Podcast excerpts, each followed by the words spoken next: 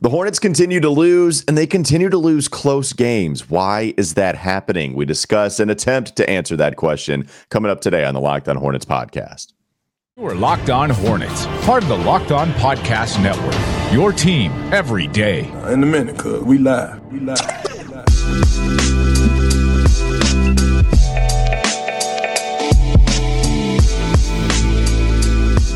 Today's episode is brought to you by Prize Picks. First time users can receive a 100% instant deposit match up to $100 with promo code locked on. That's prizepicks.com promo code locked on. Thanks for making us your first listen every day. We're free and available anywhere you get your podcast. That includes YouTube. I'm Walker Mehl. You can find me on WFNZ. You can listen to the Hornets games on WFNZ as well. I'll be at the Spectrum Center today from 12 to 3.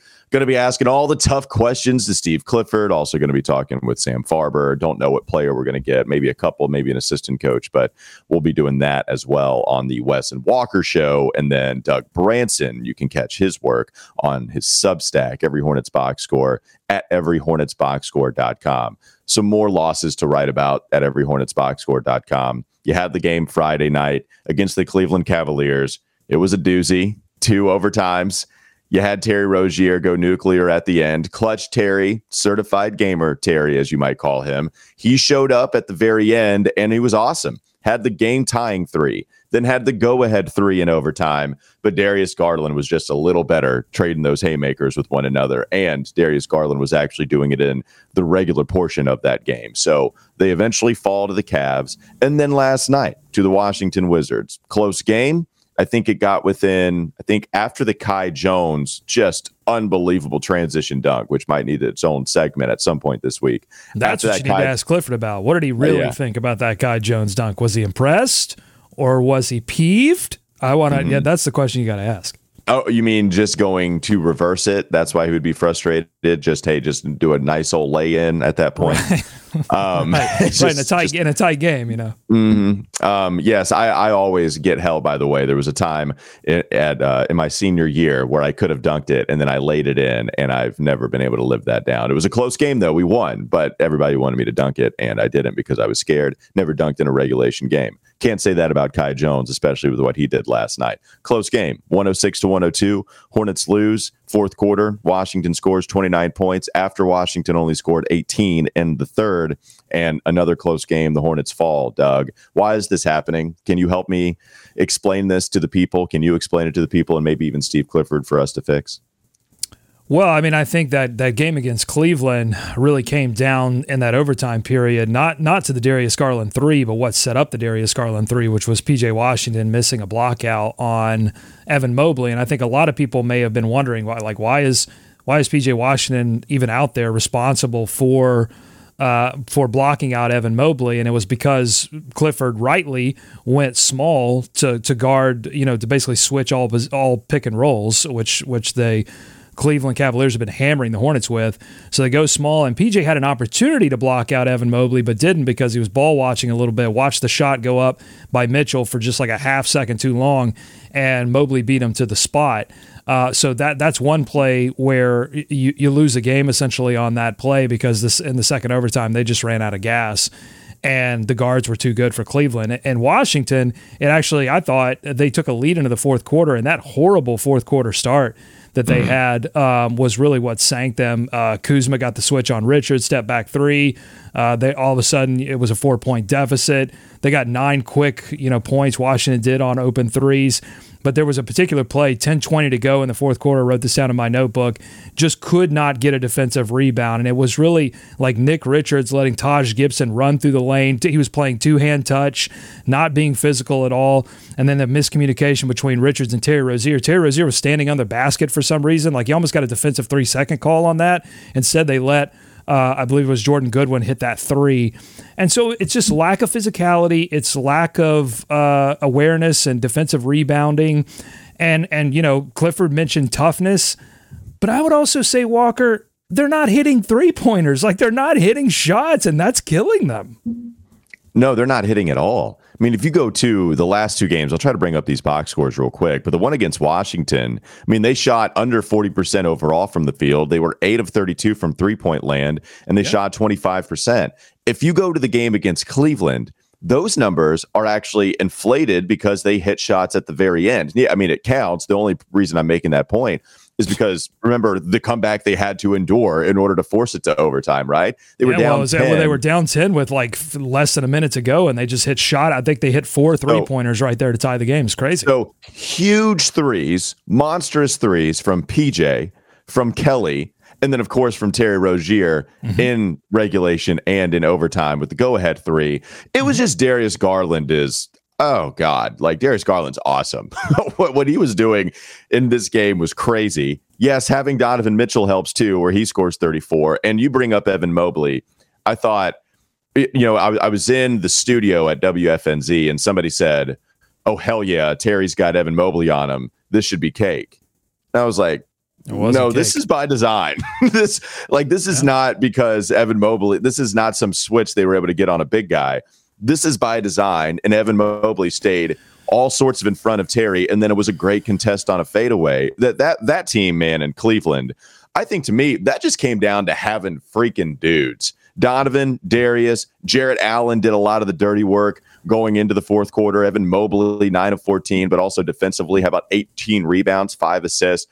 Cleveland is just freaking good. You know, so that, but well, you're having, right. Like, well, having lots of talent and having lots of shot making talent can help you in yeah. the NBA. Because remember, Cleveland came into that game on a five game losing streak, so they yeah, were right. they were dealing with their own sets of problems despite all of that talent but that talent can lift you up and out of those streaks. And right now, the Hornets have lost 11 of their last 12 games. And I understand Steve Clifford coming out and being upset about the toughness, about being upset about that, that stretch at the beginning of the fourth quarter. What I would posit is that yes, that it is true that that blockout, missed blockout, and Cleveland lost in the game. It is true, I think, that the beginning portion of the fourth quarter and not being able to get a defensive rebound lost them that game. But you're not in that position if you just hit a few more three pointers because the defense overall has been good enough, has been clamping down on really decent offensive teams, and yet you get three of 14 from Terry Rozier, 0 of 6 from three you you get you really have gotten nothing from Jalen McDaniels. He was he was three of ten in this game, but his offense has gone completely away, and you're just not getting enough shot making uh, to make a significant difference, and and that's what's killing them right now. Well, and the other thing, this goes back to what Steve Clifford would preach the first time he was here, and he would do this in reference to Jeremy Lamb because Jeremy Lamb was someone that would show up every now and then and we'd get excited for a couple game stretch that he was playing and Steve Clifford would always caution us and say the good players in the NBA put it together throughout a season any player in the league can have a two week stretch because that's how good the league is. Everybody is here for a reason. You can have a two week stretch. Can you have a month long stretch? Can you have a season long stretch? And I think it, at, at a level that these players on this roster with the injuries, at a level they were asked to play, they could do that for a two week stretch. They they could do that for a three and three start in a close win against Golden State to compete against the Knicks in overtime, you know, or or even a couple of these other games, right? But they can't play at this different level for such a long time because that's just not who they are right now. And you can experiment, right? We talked about PJ trying to expand his game, putting the ball on the deck. I think we've probably maxed out right now what we're going to get from PJ. Lost the ball a couple times, really frustrating. You know, it's not like you want him to put it on the deck all the time. You want him to have that ability when he needs to do it. I think we've seen that. We we know that we have the 30 point game in PJ. We know that we have a 28 point performance on good efficiency from him. But we don't have that every we we have that maybe back to back contest. We're probably not going to get that in a three game stretch. That's okay, but actually it might not be okay right now because of all the injuries. And so Jalen McDaniels, all these other players, right? You know, we can get to a couple of role players that have exceeded the ability uh, we thought they'd have, you know, coming in. We'll get to that in the third segment. I did want to have you finish up this segment, though, with a couple of three point statistics that you saw on cleaning the glass, their open threes, because we're trying to figure out why so many open shots. Is it, or why so many missed open shots? Is it the offense? Is it, is it that they are getting open shots and they're just not hitting? Is it something Steve Clifford's doing? I know you kind of came across some numbers to help illustrate. Well, the that. answer is uh, that they are still getting open shots. That I don't I don't think that fundamentally there's something particularly wrong with the offense. They are just missing shots. Like if you look at uh, they're they're seventh in the league over the last 12 games. So I looked at the 12 games because they've lost 11 of 12. Over those 12 games, they're seventh in the league and the percentage of three point field goals that come from open looks, as defined by NBA.com. I think it's four to six feet closest defender. So they're getting they're generating the open looks but they're they're they're second to last in percentage on those looks. I mean, they're they're Detroit Pistons level bad at knocking down those shots, and they're they're not uh, they're not but i would say that's that a lot of those i think are coming from pull up that not as many not enough of them are coming on catch and shoot. They're near the bottom of the league in those 12 games in catch and shoot percentage both in hitting them and generating them. So you know maybe something to look at there that the pull up game and, and we've seen i think that matches the eye test too. Like i've seen several attempts from Ke- from kelly who's missing a lot of three point shots from terry from jalen yeah, from pj that are contested three point three point shots that are going going up with like 15, 16 seconds left on the shot clock. I think if you're looking for something to change slightly in the offense, you know, they've got to figure that out. But ultimately, honestly, I think this comes down to your best shot makers have to start making shots. And, and I look directly at Terry Rozier having to take some responsibility for knocking down some shots because if you hit two or three three pointers in this game, it, it's it's going to make a world of difference, and, and, it won't have to come down to having to make every single defensive rebound and make every single defensive play. All right, coming up next on the Locked On Hornets podcast. Don't go to sleep on the Hornets just yet. We're going to discuss a little more of why they're losing some of these close games. We do have some praise to give to certain players as well. And also, Steve Clifford, he talked about effort problems. Again, I do want to dive a little deeper into those comments. This episode is brought to you by BetterHelp. Unfortunately, life doesn't come with a user manual. So when it's not working for you, it's normal to feel stuck. Navigating any of life's challenges can make you feel unsure, whether it's a career change, a new relationship, or becoming a parent. Therapists are trained to help you figure out the cause of challenging emotions and learn productive coping skills, which makes therapy the closest thing to a guided tour of the complex engine called you. BetterHelp has connected over 3 million people with licensed therapists. It's convenient and accessible anywhere, plus, it's 100% online. As the world's largest therapy service, BetterHelp has matched 3 million people with professionally licensed and vetted therapists available available 100% online. Plus, it's affordable. Just fill out a brief questionnaire to match with a therapist. If things aren't clicking, you can easily switch to a new therapist anytime. It could not be simpler. No waiting rooms, no traffic, no endless searching for the right therapist. Learn more and save 10% off your first month at betterhelp.com slash locked on NBA. That's betterhelp, H-E-L-P dot com slash locked on NBA. We'll dive deeper into Steve Clifford's comments coming up next. Locked on Hornets. This is Locked On Hornets. To start this off, we all know about LeBron and how he built a school and it got a lot of fanfare. By the time 2019 closes, Bismack Biyombo is planning to have six. Schools. Take that, LeBron. It's time for more of the Locked On Hornets podcast.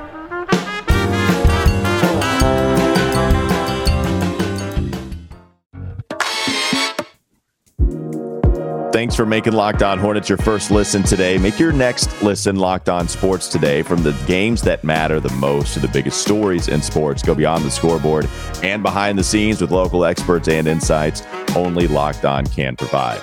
You brought up the comments. I heard Steve Clifford last night afterwards speaking to reporters, and he was interjecting. Um, he was uh or I mean he would interrupt as well Rod Boone when he would you know would ask some of these questions. Frustrated Steve losing another close game.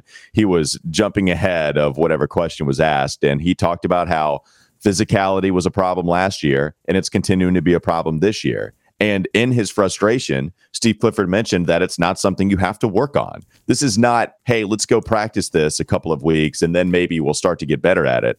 He it's it's code for effort it, it not rebounding, not defensive rebounding, not getting back on defense and transition. It's code for effort. And Steve Clifford, he's mad about it. He's talked about that a few different times this season. And he discussed, even so, how it was a problem for this team last year.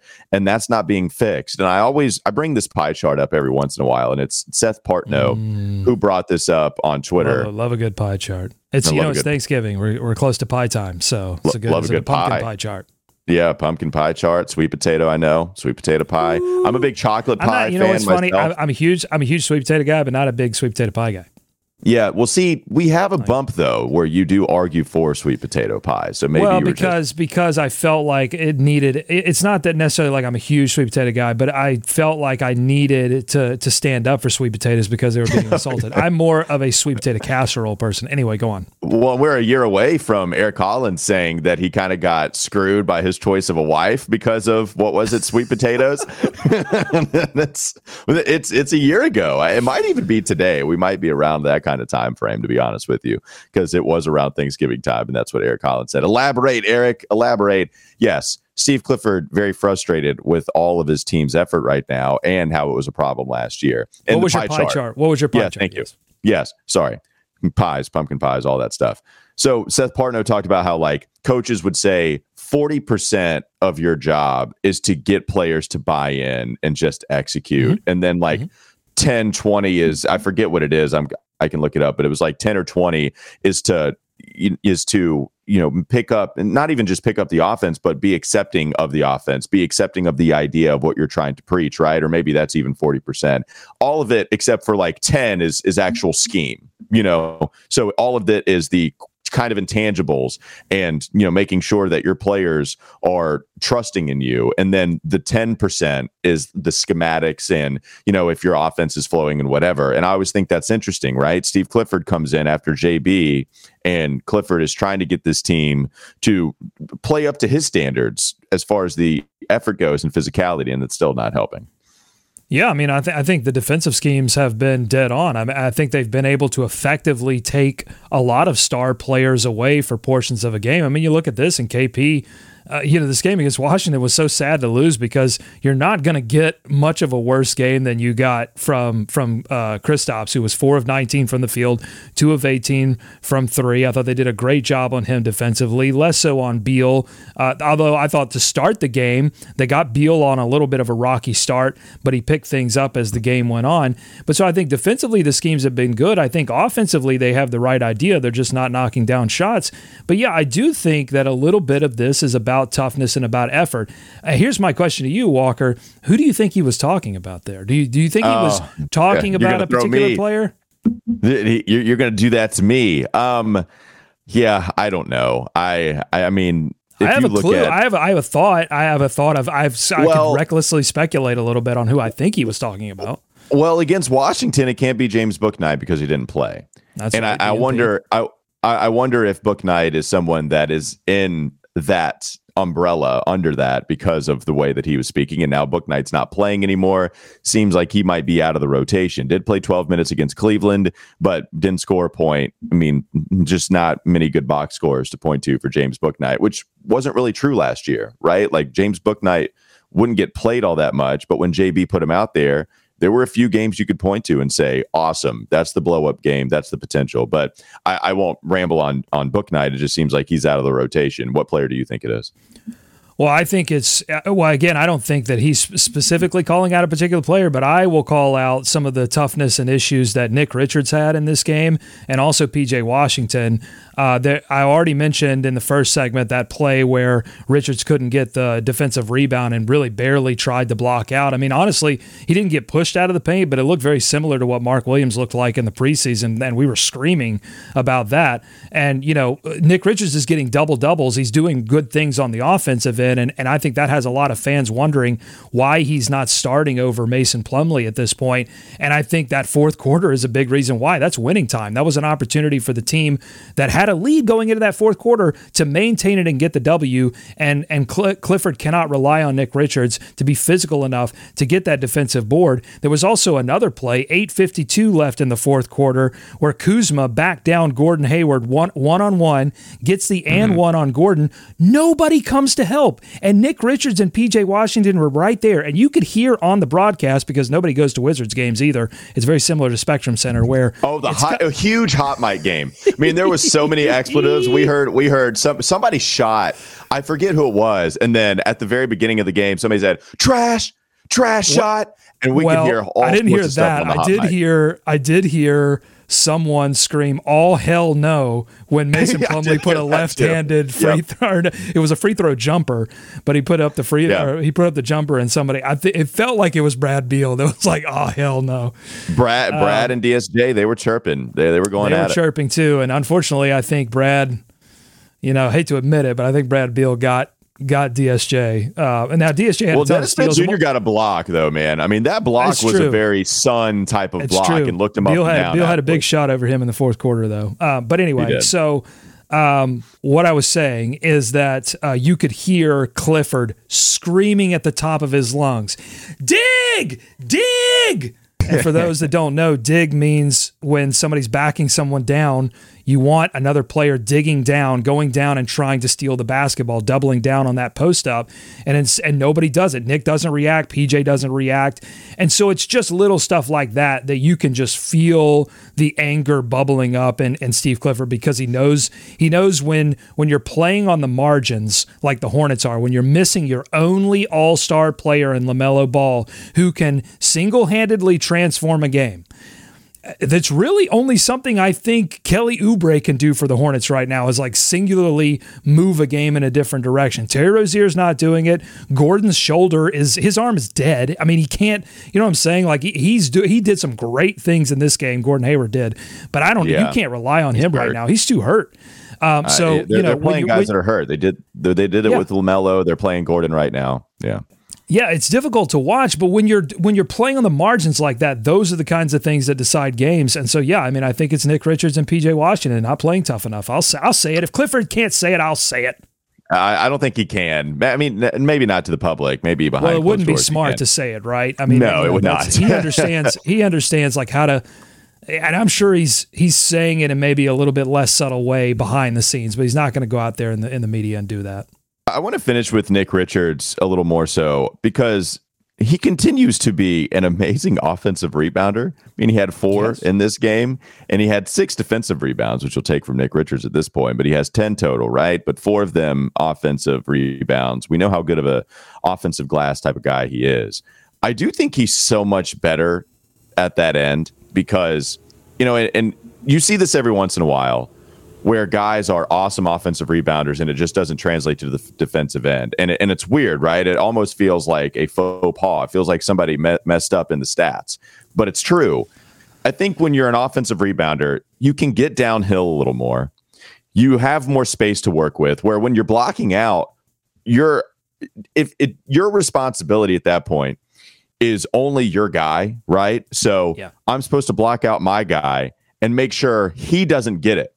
For me, I'm, I mean, hell, when I was playing, that was my only responsibility. I was like, this guy's not going to get the basketball. But it didn't necessarily mean that I had to get the basketball. And I wonder if Nick, when he does block out, he doesn't have you you, are the aggressor on offensive rebounds because right because you get downhill you can start to create a little bit more speed. You can even push some power in there where you're starting from nothing right? You're trying to get a low base and push back mm-hmm. out from nothing where you don't have a running start. And I, I think nick kind of thrives on the running starts. I think he kind of just one two steps of momentum that goes a long way and you get better vision because if you're you have to switch around like this right? So nobody can see but you have to turn around and look at the basket when you're trying to box out. And that gets in people's heads every once in a while when you're talking about these centers who have a better offensive minded game for rebounding than they do defensive minded game Well, I, I think too, like Nick Richards, in my mind, possesses all the physical tools necessary to rebound on both ends of the floor. Like he's big enough. Would you agree? He's strong enough. Like he's not he's not playing from behind in that in that. I don't respect, view right? Nick as soft, right? Maybe maybe he's not playing with the physicality that Steve but, wants, but it's I, up here. that's what I'm soft. Saying. That's what I'm saying. It's up here. It's it's and Yeah. I'm pointing to my my head now because the We've done a mentality about couple of visual offensive medium things in this, yeah. Right. I'm ahead. pointing. I'm pointing to my forehead.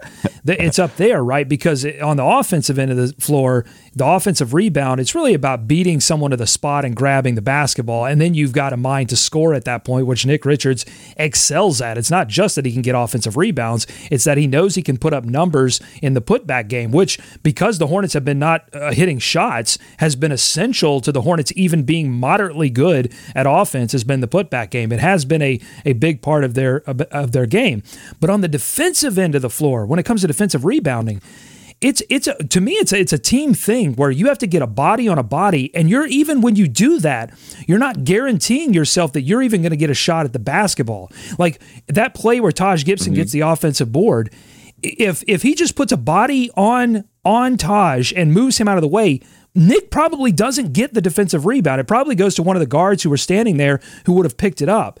But but he had to put a body on a body and said he was looking for the basketball. And that's I think that's often the mistake that people make on the defensive end of the floor is instead of focusing on body on body, they're focusing on where's the basketball? Let me go get the basketball. And it, that it doesn't work like that. That, that's why I always like the messaging more so to players, whether it be coaching, whatever, you know, whatever the message is coming from or whatever source. It's make sure your guy doesn't get it and then hold him for a second or two, and then you can go get it. But let that ball bounce a couple times. I mean, we would do drills like that. I'm sure other people listening, maybe if you're coaching, maybe you've done drills like that in high school where, and it, it, it's simple, right? It's like, oh, okay, now I fixed the Hornets' problems. That's not what I mean.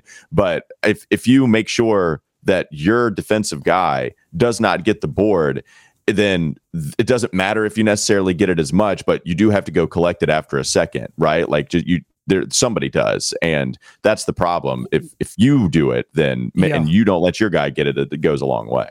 Well, Clifford said this that this is not something that they can work on, right? I mean, they're not going to run mm-hmm. drills in the middle of a regular season to talk about defensive rebounding. This is stuff that everybody knows how to do. When you get to this level, you know how to do it. It's really a question of your desire to do so, your understanding of the impact that that not allowing that offensive rebound is going to have. And if they don't understand it, if Nick Richards and PJ Washington and the rest of this team does not understand the impact that an offensive rebound can have on this particular team, then I don't know that they're ever going to understand it. And I don't know what Steve Clifford can do to necessarily change that. Here's the problem this team wasn't built on those kinds of things, right? Th- This team was built before Steve Clifford got here, and he's trying to sort of cut and paste his model on a team that he admits is built to run and not yeah he necessarily built he's to admitted be it a tough million times it's not built Ford tough, okay? He's dealing with a Chevy and trying to act like it needs to be Ford tough. And I think that's where the problem is. And if they would just hit a couple of more shots, they'd probably look closer to the 43 win team that they were last year. Instead, they're not. And this is what's happening. Steve steve clifford has been awarded a chevy and on the back of the Chevy, he put a sticker of the little kid peeing on a Chevy logo Right. with Ford in the foreground to make sure that you know he's Team Ford, even though he's driving a Chevrolet. That is what Steve Clifford is dealing with right now. All right, let's go to a couple players that are built Ford tough. Coming up next on the Locked On Hornets podcast. Don't go to sleep on the Hornets just yet. Didn't feel right with me saying it didn't fit my MO. We are going to get to a couple of players for the Hornets that are playing very well, though. And even Steve Clifford had some high praise for him, um, one of the players just last night. This episode is brought to you by Prize Pick. So, how does it work? You get to pick two to six players on Prize Picks. And if they go score more or less than the projection, you can win up to 25 times your money. That's right, 25 times more on your money than any um, on any of the entries that you put in there. No competing against other people. It's just you versus the projections available. Prize Picks offers projections on any sport that you watch, and there's a lot of them NBA, NHL, MLB, college football, men's and women's college basketball, WNBA, esports, NASCAR, cricket, Euro basketball, disc golf.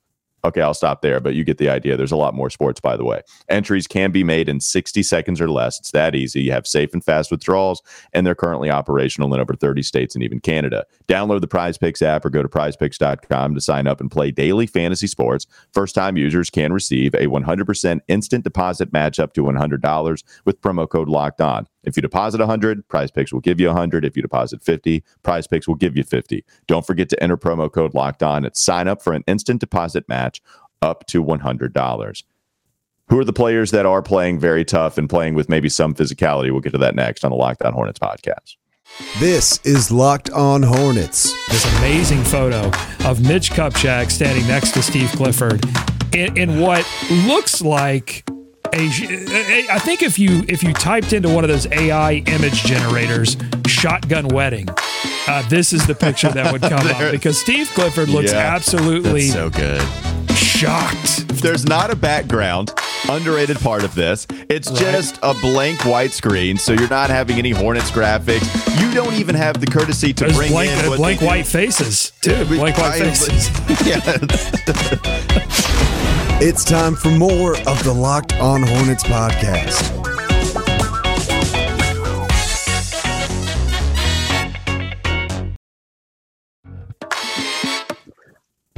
Let's finish with some redeeming comments about the players here, Doug, because it's been brutal watching the Hornets. Couple things I wanted to talk about, and you can see on the graphic if you're watching on YouTube. Kelly Oubre and DSJ. Let's go to Kelly Oubre first. I, I have all the praise for Kelly, and this is someone that I was not pleased with last year, certainly in the second half. That's when it all came crashing down. The fact that he was shooting at a career high the first half of the season from three, second half it came crashing down. It didn't matter. He kept shooting, he kept letting it fly, and that was a real problem. He did discuss early this year that he needed to play more so inside out. That has been a Steve Cliffordism this entire year. You've heard, you know, you, you, guys need to get into a rhythm. That's always been a big Steve Clifford thing, and playing inside out. I, I feel like Kelly has bought into that, and the numbers.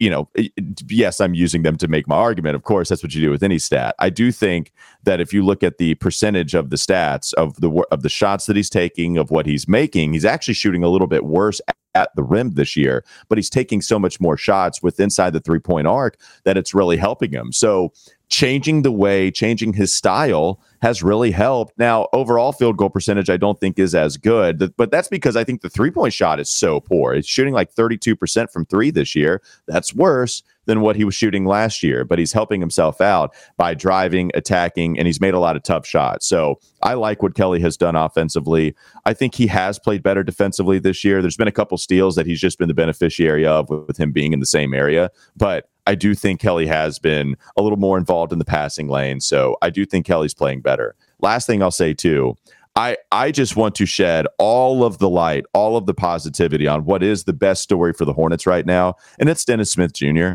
It, the, the injury that he suffered that hurt this team defensively. I, I think the numbers kind of told that as well. F- for me, Dennis Smith Jr. had three awesome defensive plays. Like not, oh, okay, that's that's that's pretty good. No. Three fantastic defensive plays. One was the block on Bradley Beal ISO, just swatted it and, and got it going. You know, brought some nasty to it and was talking to the team's best player. Also, just ripped it from Kristaps Porzingis down low. Just took it. Just took his cookies. And then three, the transition block on Goodwin. I mean, that was insane. Uh, to, to get back and while you're in the air, you know, control enough to block it. That I mean, that's two points. That's that's Washington scoring. Should have been a bucket. And Dennis Smith Jr. gets back and had two blocks. By the way, led the team in block shots in this game. Also had two steals. Steve Clifford afterwards said, "Dennis Smith Jr. I mean, unquestionably so. He said Dennis Smith Jr. was the best player on the floor. That that was it. And the numbers, if you look at his scoring, six points, no. Offensively, box score doesn't look impressive. But man, I watched him on the floor last night and I thought some of that too. I just, the reclamation project that is Dennis Smith Jr., it's been so fun to to see him live up a little bit to what he was drafted to be and maybe even change the way he plays for sure but just all of all of the praise for Dennis Smith man like what what he's doing is incredible It, it is it is really incredible. I want to go back to Kelly and say that I did not. I don't think that there's a single universe that exists in the multiverse where Doug Branson came on the Locked On Hornets podcast and anticipated that Kelly Oubre would be making a bigger impact than Terry Rozier on the Charlotte Hornets this season. I just did not did not expect that. He had worked himself out of the ro- out of Borrego's rotation by the end of last season b- because there were all kinds of issues with his shot making and decision making in general. Now he is in the in these past 12 games uh, which have been uh, uh, losing affairs for the Charlotte Hornets, but it's not been because of Kelly Oubre, who is third on the team in rebounding. Like again, I, just shocking that he would be giving that kind of effort on the boards. N- still not passing a ton. I think in the no in no. this game, uh, it's like the one area where I don't know that the game is ever going to change. But in this game, I think he had like sort of a Kobe esque line where he was 10 of 20 from the field, took the most shots on the team, one of seven from three, 23 points, zero assists. Oh yeah, that's no, that's him. He he he does. But seven pass. rebounds. But seven rebounds. Like he's making the impact and he's hitting tough shots. On the DSJ front, he had uh, two steals in that third quarter where the Hornets wrestled the lead away from Washington when it just seemed like they were really not going to compete at all with mm. the Wizards. He was a big part of getting into the lead. And then that block that you mentioned that happened in transition, remember, they were down eight at that point because that was after that bad fourth quarter stretch that that got them that, that got them down eight. That would have been down ten, and I think at that point that would have been game over. I think that block saved the game and gave them at least yeah. an opportunity. So yeah, DSJ has been amazing. And and here's the thing: we we talked about Gordon Hayward. He's grabbing his shoulder. He had a Willis Reed moment where he goes out in the fourth quarter after that Kai Jones amazing dunk, and then he comes back. He goes to the locker room. They, you know, do something to his shoulder, and he comes back out. And um, but but if he he clearly needs to sit for a little while longer. Unfor- it's unfortunate, right? I mean, you know, for all for myriad of reasons, but he's not healthy. It would honestly make it would probably make the team worse, but it would make the team better at guard at least because then you could start Dennis Smith Jr. playing more minutes alongside Terry Rozier, Kelly Oubre, PJ, and Mason um, because the starting unit's still getting blitzed. The one starting unit that has worked this season, that has a positive point differential, is the one I just mentioned DSJ Terry, Kelly, PJ, and Mason Plumlee. So it would at least get you to that starting lineup and would get Gordon 100% healthy for some you know future return. I think Dennis Smith Jr. is doing a lot of the lifting there too. And you can look in the plus minus column of this game. Yeah, it's not the indicative stat. Totally get it. Dennis Smith Jr. also finished with the highest plus minus in this game. And there were some really low plus minuses in and this only, game. But only here's the thing: only 25 minutes. Terry Rozier played 37 yeah. minutes in this game. Kelly Oubre played 29. He earned it. Mason played 30. There's issues there that we're going to talk about later this week in terms of the center position. They've got quite a conundrum on their hands. PJ got 34. So, like, I, I think you got to reevaluate that. Ultimately, you have to reevaluate Dennis Smith Jr. only getting 25 minutes. He's making too much of an impact not to play him more. Uh, I, uh, and and we have to we have to tease ahead because you know we didn't really talk about that Kai Jones dunk. We will talk about it this week mm-hmm. and his minutes that he's been yeah. getting. That have only been a few, but they've been important minutes. And and I, I can't wait to talk more about Kai Jones later this week. Starting to tick up starting to take up. Got eight in this game, and, those are the Thor minutes. Sorry for the more exciting, Thor move. man. He's yeah. exciting. That dunk was crazy. All right, let's uh let's talk about Kai Jones as the week goes on. Thanks for making us your first listen today. For your second listen, check out Locked On Sports today. From the games that matter the most to the biggest stories in sports, go beyond the scoreboard and behind the scenes with local experts and insight only Locked On can provide. Locked On Sports today, available on this app, YouTube, and wherever you get your podcasts. Have a great rest of your day. We'll be back with you tomorrow.